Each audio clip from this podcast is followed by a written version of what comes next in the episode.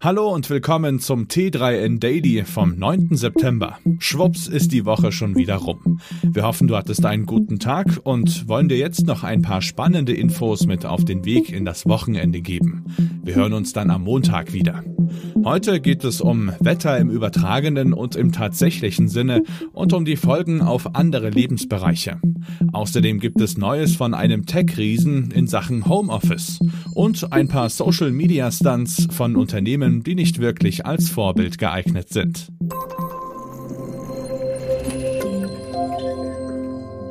Apple hat bereits vorgelegt, ab Montag ist iOS 16 mit einem dicken Funktionspaket verfügbar.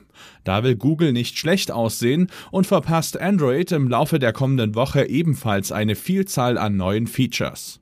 Die Neuzugänge decken unter anderem Personalisierung, Produktivität über verschiedene Geräte hinweg und mehr ab. Auch das Airdrop-Pendant Nearby Share erhält ein sehnlichst erwartetes Update.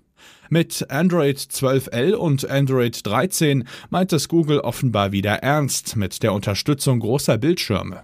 Für die neuen Display-Diagonalen passt der Hersteller nun nach und nach die eigenen Apps an.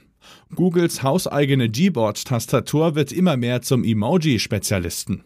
Mithilfe der Emojify-Funktion lassen sich künftig ganze Textnachrichten in eine Emoji-Landschaft verwandeln. Wer dann hinterher erklären will, was sie oder er eigentlich schreiben wollte, kann dafür gleich ein neues Social-Feature in Google Meet nutzen.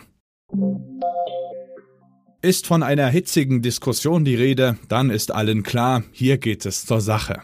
Eine Studie hat jetzt festgestellt, dass es mit der Hitze sogar mehr auf sich hat als nur eine Redewendung. Für die Studie wurden riesige Mengen an Tweets in Zusammenhang mit Klimadaten verglichen. Dabei stellte sich heraus, Hate Speech nimmt in allen Klimazonen, Einkommensgruppen und Glaubensrichtungen zu, wenn es zu warm oder zu kalt ist. Die Studie stammt vom Potsdam Institut für Klimafolgenforschung.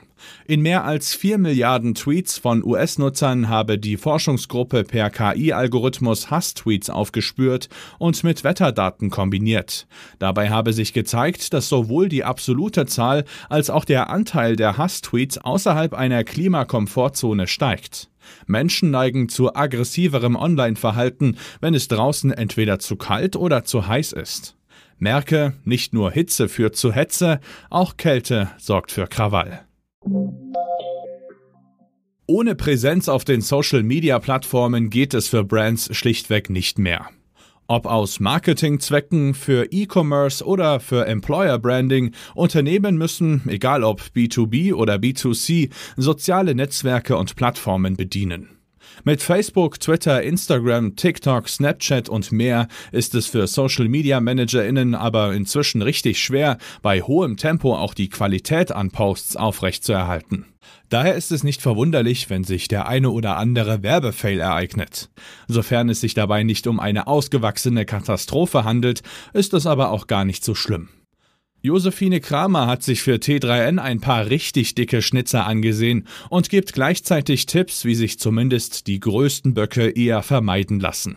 Gerade wenn es um gesellschaftspolitische Themen geht, sollten beispielsweise mehrere Personen eingebunden sein, die einen kritischen Blick üben. Vor allem aber Personen, die entweder der Zielgruppe für die Kampagne entsprechen oder aber zu den dargestellten Personen gehören. Schließlich können Social-Media-Verantwortliche von Unternehmen nicht jede Konnotation aller Themen und Begriffe kennen. Tech- und E-Commerce-Gigant Amazon hat bis auf weiteres nicht vor, die Mitarbeiterinnen und Mitarbeiter des Unternehmens zur Rückkehr ins Büro anzuweisen. Das hat zumindest CEO Andy Jassy in dieser Woche erklärt. Das Unternehmen habe sich auf Remote- und Hybridarbeit eingestellt, sagt Jazzy. Die Covid-19-Pandemie könne sich nachhaltig auf die Nutzung von Büros auswirken und habe bereits Auswirkungen darauf, wie Amazon neue Mitarbeitende einstelle. So sei Amazon jetzt offener für die Arbeit aus der Ferne und stellt Menschen von jedem Standort aus ein. Amazons Position unterscheidet sich von der einiger anderer Tech-Riesen. Google hat vor längerem damit begonnen, MitarbeiterInnen dazu zu verpflichten, mindestens drei Tage pro Woche in die Büros zurückzukehren und sich damit, wie auch Apple, ziemlich viel Ärger in weiten Teilen der Belegschaft eingehandelt. Jazzys Haltung kann der Technologiebranche deshalb durchaus als Wegweiser dienen. Natürlich macht Geld allein nicht glücklich. Es kann allerdings sehr hilfreich sein. Für viele Menschen spielen Aspekte wie Kreativität, Verantwortung und Freiraum eine ganz entscheidende Rolle. Anderen ist es genauso wichtig, Zeit zu haben. Für die Familie, für die Freunde, für sich selbst. Aber nicht erst seit wir alle die Inflation spüren und beispielsweise die Energiepreise steigen, machen sich mehr Menschen Gedanken um das Geld. Dabei stellt sich irgendwann auch die Frage, was ist eigentlich ein gutes Gehalt? Andreas Weck hat sich für T3N an einer Antwort versucht. Wichtig dabei unter anderem, reine Durchschnittswerte bringen niemanden wirklich weiter. Berufstätige müssen sich zusätzlich auch mit der eigenen Berufsgruppe vergleichen, um herauszufinden, ob sie ein gutes oder ein schlechtes Gehalt im engeren Sinne beziehen.